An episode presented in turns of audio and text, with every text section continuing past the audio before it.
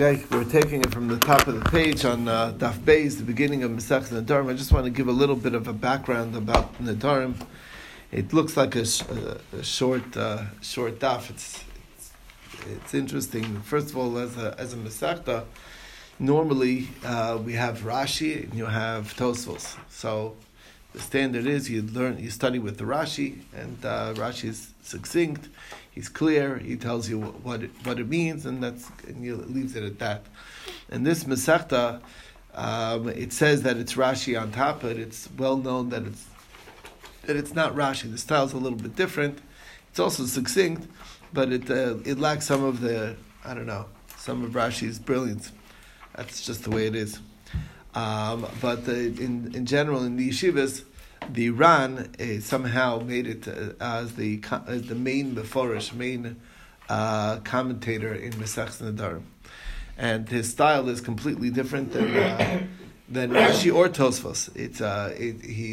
He's really similar to Rashi in the sense that he's there to explain what it's saying, but he has no problem spending time giving like an intro, giving an introduction to the entire concept.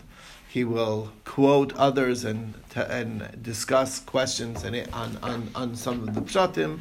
He's not in a rush, not running anywhere, and hence it's a very long commentary relative to other ones.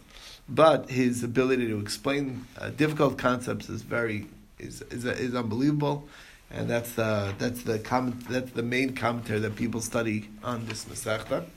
So the preparation takes longer. I don't know if I'm going to share with you all the things that he says because it's long-winded, but I will try and incorporate the some of like the more important things to clarify in our daf learning. That's number one. Number two, that's just the nature of the Masechta. Nedarim, he gives a nice introduction to Nedarim altogether. So basically, he divides all vows into two groupings. There's the vows that you do when you want to bring a korban, and that's a form of a neder, and that's basically say call this animal into a korban, and it's a vow. Obviously, you can only do that if it's yours. You can't make a neder of a korban on something that doesn't belong to me. So that's a limitation in that type of vow. And it's also for the entire world. When I say it's a korban, it becomes hektish. And that's one type of thing that you could do. That's a type of neder. That has nothing to do with this Masechta. Okay, that's not what's going on over here. What's going on over here is what we would call Nidre Isar. It's a vows that people make that make the item prohibited. And the interesting thing about this is that you can make an item prohibited by virtue of what you say. Either I can make something that's mine prohibited to everyone, to others, or something that's not mine, it can be prohibited to me. So in other words, I can prohibit myself from someone else's things by saying that item is prohibited to me. Okay, so that's the power of a neder, and that's what nedarim are. So it's very similar. Another very important principle in terms of a similar concept. So we're familiar with the idea of a Shavuot and a neder. What's the difference? We have a word for it. We have an oath and a vow. A neder is a vow. Shavuot is an oath. What's the difference? So the key difference, and this is a very crucial component to understand, just in the introductory level, is that a neder is where you're prohibiting the item itself. That's a chafza. It's on the item. You're saying this item should be prohibited to me. That's a neder. And an oath is where you're saying a statement about yourself. I won't eat that. So that's an oath. I swear, or he swears that he won't eat something. So that it's going on him. It's going on the person. That's the key, very important difference between neder and shavuot. There's difference in ramifications. There's difference in levels of severity. That's why it's important to understand the difference in the terminology. They are both binding, but it's different terminologies. Now, that's what a neder is. there's the chiddush of an neder is that you can create Yisurim. You made something prohibited to you, and it has a power. Has a big power. It's actually truly prohibited. It even though I just said it, it doesn't mean it actually becomes prohibited. I have to keep to that vow that I made. Anyway, the next thing that we're going to touch on, and which is the intro, which is the beginning Mishnah, is that there's something called a Kinoy. A Kinoy is similar to what we would call a nickname. That's what we say mechaneh shem l'chaver, when you give somebody a nickname. So you mean the person, but you're not saying the actual terminology. You're saying, you're not calling him by his name. You're calling him by another name that either you made up or somebody made up, and that's what a nickname is. So a kinui is exactly that. It's not, you didn't use the exact terminology of a neder, but you used a similar term that you mean. You mean the neder, even though you didn't say it. So that's what a kinui is, and that's what this. That's what the beginning halacha is all about. And thirdly, we'll see that there's another thing that we could talk about when you're not saying the actual neder outright, and you're not saying even a kinoi, but there's something called a yad. A yad means it's a handle, which means that you're just started off the statement with that, and it's like leaving some parts out of the statement. So you didn't make a full statement. That's the basic gist of what's going on over here in this Masechta. And we're going to just go right to the beginning. So let's see. Kol kinuyei Nedarim kinedar. So the first law is telling us that a kinui of a neder is the same as a neder. Don't think that just because I didn't use the right exact expression of I'm making a neder here, I said something off from that. It is the same as a neder. It qualifies exactly the same. It's the same binding as a neder. Okay. Becharamim kecharamim. Charem is another terminology. We use the word charem to mean an excommunication, but in this context, it's you're saying that this thing is prohibited to you. It's an expression of prohibition, and I didn't say the exact wording. I said a kinoi for it. That's also the same. Ushvos keshvos, and a kinoi of an oath is also the same as the oath itself. So that's the story. Okay. Is this a shortened way of expressing it? It's not a shortened way. It's a term that is an alternate way. It's like instead of saying vow, you say a different term that is like a nickname for it. It's like you're using for a vow, right? That's exactly what it is. The Mepharshim bring down like examples of it, like instead of saying neder, I said nezech, or like it's just like a different term, a different wording. Understood the same way, or it means the same thing, but it's a nickname for a vow. It's like it's it's known in the popular. Right, exactly, right. It's a question. The Ran brings down that there's different. There's a discussion where these words come from. Are they foreign language words? That we're adopting into our language, or is it that's one opinion, or is it the rabbis made up these words as a kinui for a neder? Either way, it's people understand it as so. That's what you mean to be doing. It's what you mean to. It's what you mean to be taking on a vow. That's what makes it binding. That's all. Okay. So, and that's the truth for Shavuos, and Shavuos keshvos, and Naziris k'Naziris, and it's true by Naziris as well, that you don't have to say I will be a Nazir. I could say I'm going to have the long hair, or something like that. That's a nickname for a Naziris, or things like that. That's objective or subjective? Is it the person's intent or what a person would think hearing them? Oh, that's a good question. Right now, it has to be that's his intent as well, because there was one of the key elements of every vow is that it has to be piv libo shavin, meaning he has to say and in his heart mean what he's saying. He has to mean what he's saying. It's really both then. It's objective. Yeah, right. But I'm saying it has to have the meaning, and he has to be saying that, right. So it is both. He has to express it verbally.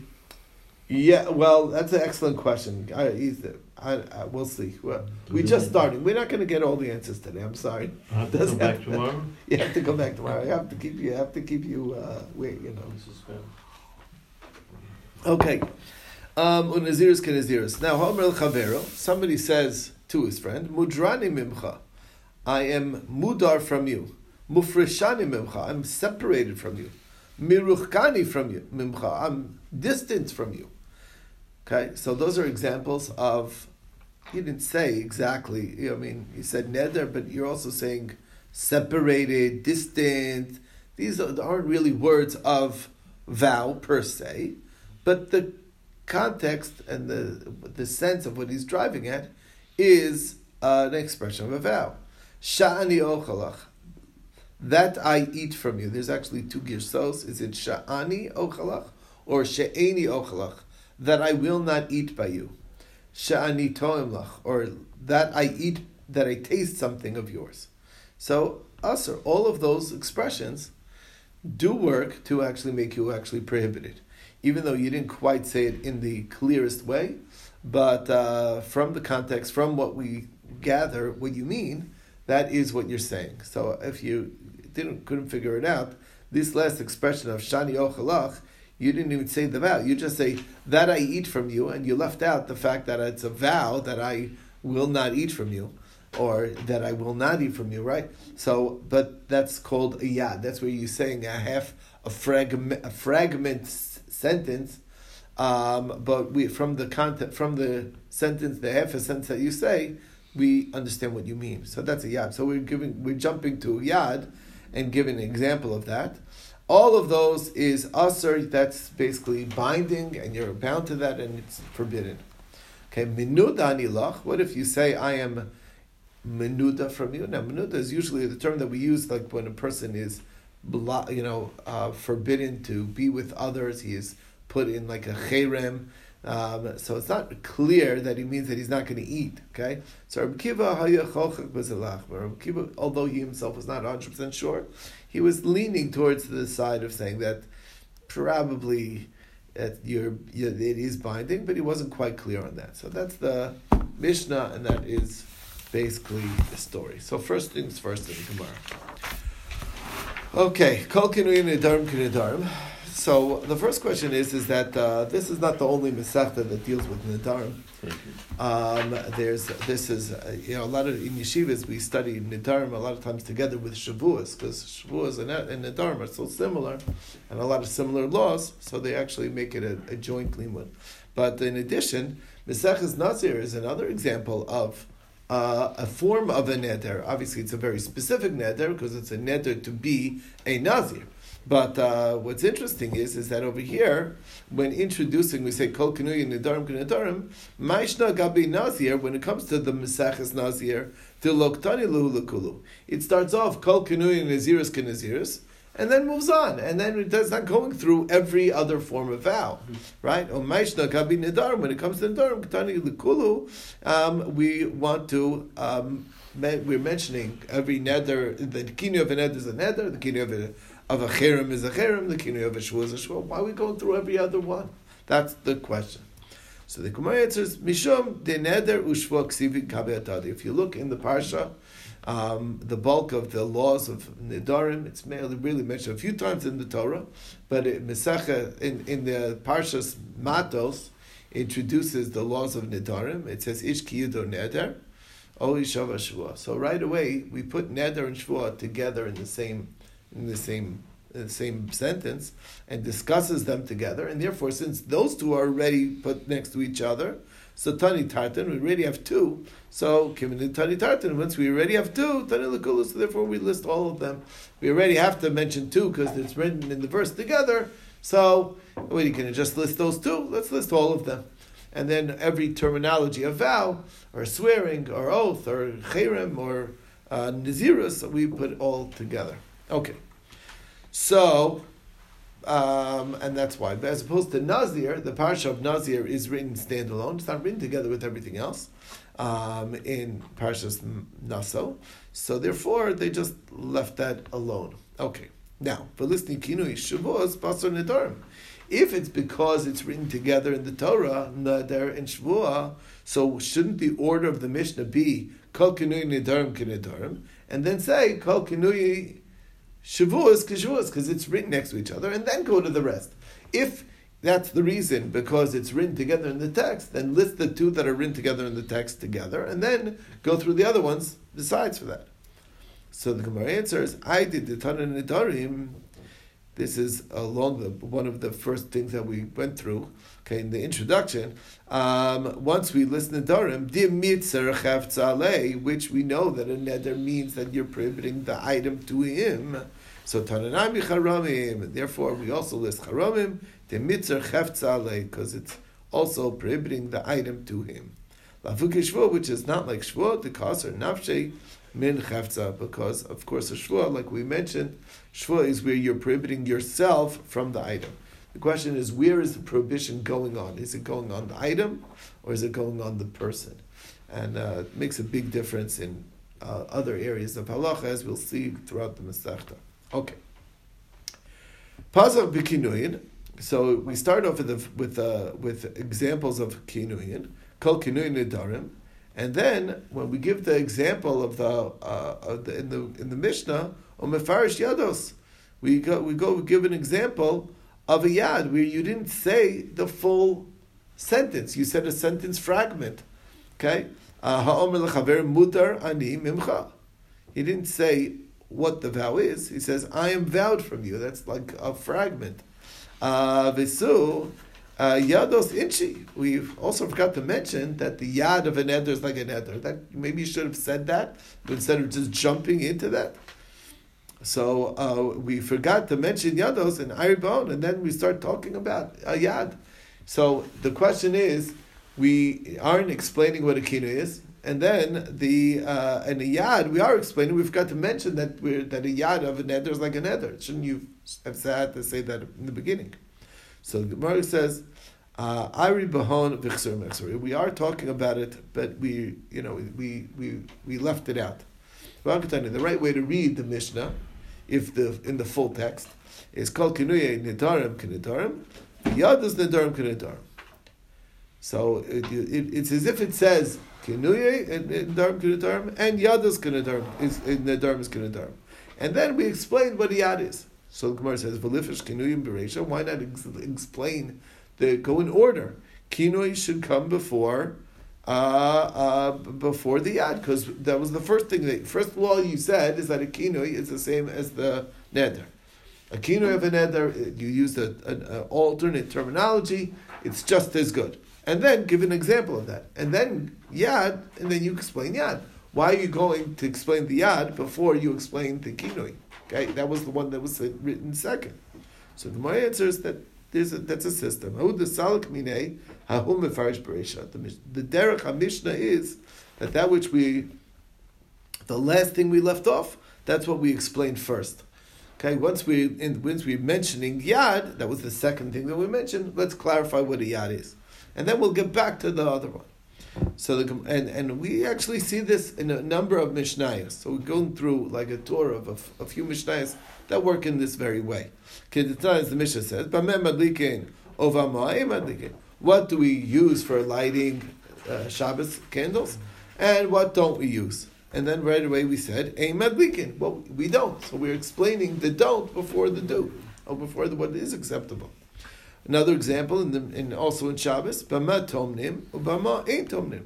What are you allowed to do hatmana with? Hatmana is where you, let's say, have a hot pot and you want to keep it warm. You're wrapping it up. So what can you use to wrap your pots, and what can't you reuse to wrap your pots? And then we right away went to ein tomnim, the things that you can't do. B'ma ishi yotza, b'ma ein yotza. What can a woman go out with that would not be considered carrying on Shabbos, and what can she not go out with? Right? And then we explained, lo teitza isha, a woman should not go out with, and give examples of what she can. So we see that even though we said that second, we explain it first. So the Gemara says, is that really a rule? V'choleicha, the pasach, lo mefarish bereisha, with everything we start with, we don't explain in the first thing first. But we do that too. Kevatanan, look at the Mishnah over here. Yeshlin, nochlin u'manchilin. Nochlin v'lo manchilin. There's some people who are inheritors, but they don't give over inheritance. And then there's people who are nochel. So there's those that do both. They inherit and they give inheritance. And then there's people who inherit without giving inheritance. And then we go through the list, and it goes through all the possibilities. And then we go back to the first case. Here's nochlin u'manchilin. Here's the people who are nochel u'manchil. So that's one. Some people are, some women are mutar. We just had this in Yavam 2 Masechtas ago. Sometimes the women are allowed to their husbands, but they're not allowed to the Yavam. Mutar's the man, but allowed to the Yavam, and not allowed to their husbands. And then when it listed, we listed it in order. So we went back to the beginning. Okay, and yesh tu'unos shemen ulvano, talk about karbanos mincha. Some need oil and frankincense. Shemen v'lo levano, oil without frankincense. And then it lists ve'elutunos shemen ulvano. We went back to the first case. So we, in all these cases, we are explaining. When we explain and give the example, we say the rules, and then we go the order as it was listed. So what's the difference? Another one. Yesh tu'una hagasha, tu'unos hagasha, ve'in tu'unos tenufa. Some things need to be brought close to the mizbech, but they don't need waving. Tenufa of hagasha, some need waving, but not bringing close to the mizbech. And then it lists elu tu'unos hagasha, and then it lists the examples in order. Yesh bichole nachla, ve'in bichole kohen. Sometimes people are firstborn as far as inheritance goes, but not as far as the kohen goes. And bichole kohen, ve'in bichole nachla, and you could be a firstborn as far as the kohen is concerned, but not as far as the inheritance is concerned. And then it gives a list. And we go in order. So again, we went in order of there. So this is the question, why, they don't seem to be following this system. So the Gemara answers, Halein, this list over here, Mishum de Avshulei, Mefaresh de Pasaparesha. But the list is a little bit long. It's not just one thing. It's a lot of things. So then it could get confusing. So first we list all the different possibilities, and then we go in order back again and organize it according to the order that we introduced it. As opposed to if it's just a small thing, what can a woman go out with? What can't she go out with? Oh, she can't go out with this, and that's it. So it makes it a lot simpler to do where you leave off. But basically, the goal of all Mishnayos is to be as clear as possible. And sometimes the clearer way is to just, while we talk about what you can't do, just say it right then and there. That's if it's simple and straightforward. But once it gets more complicated and there's multiple, it's like 3 or 4 cases, so then we're going to go back in order because that'll make that organized and easier to understand. And that is the story. Okay, stop over here. Okay. Yeah. Good. All right.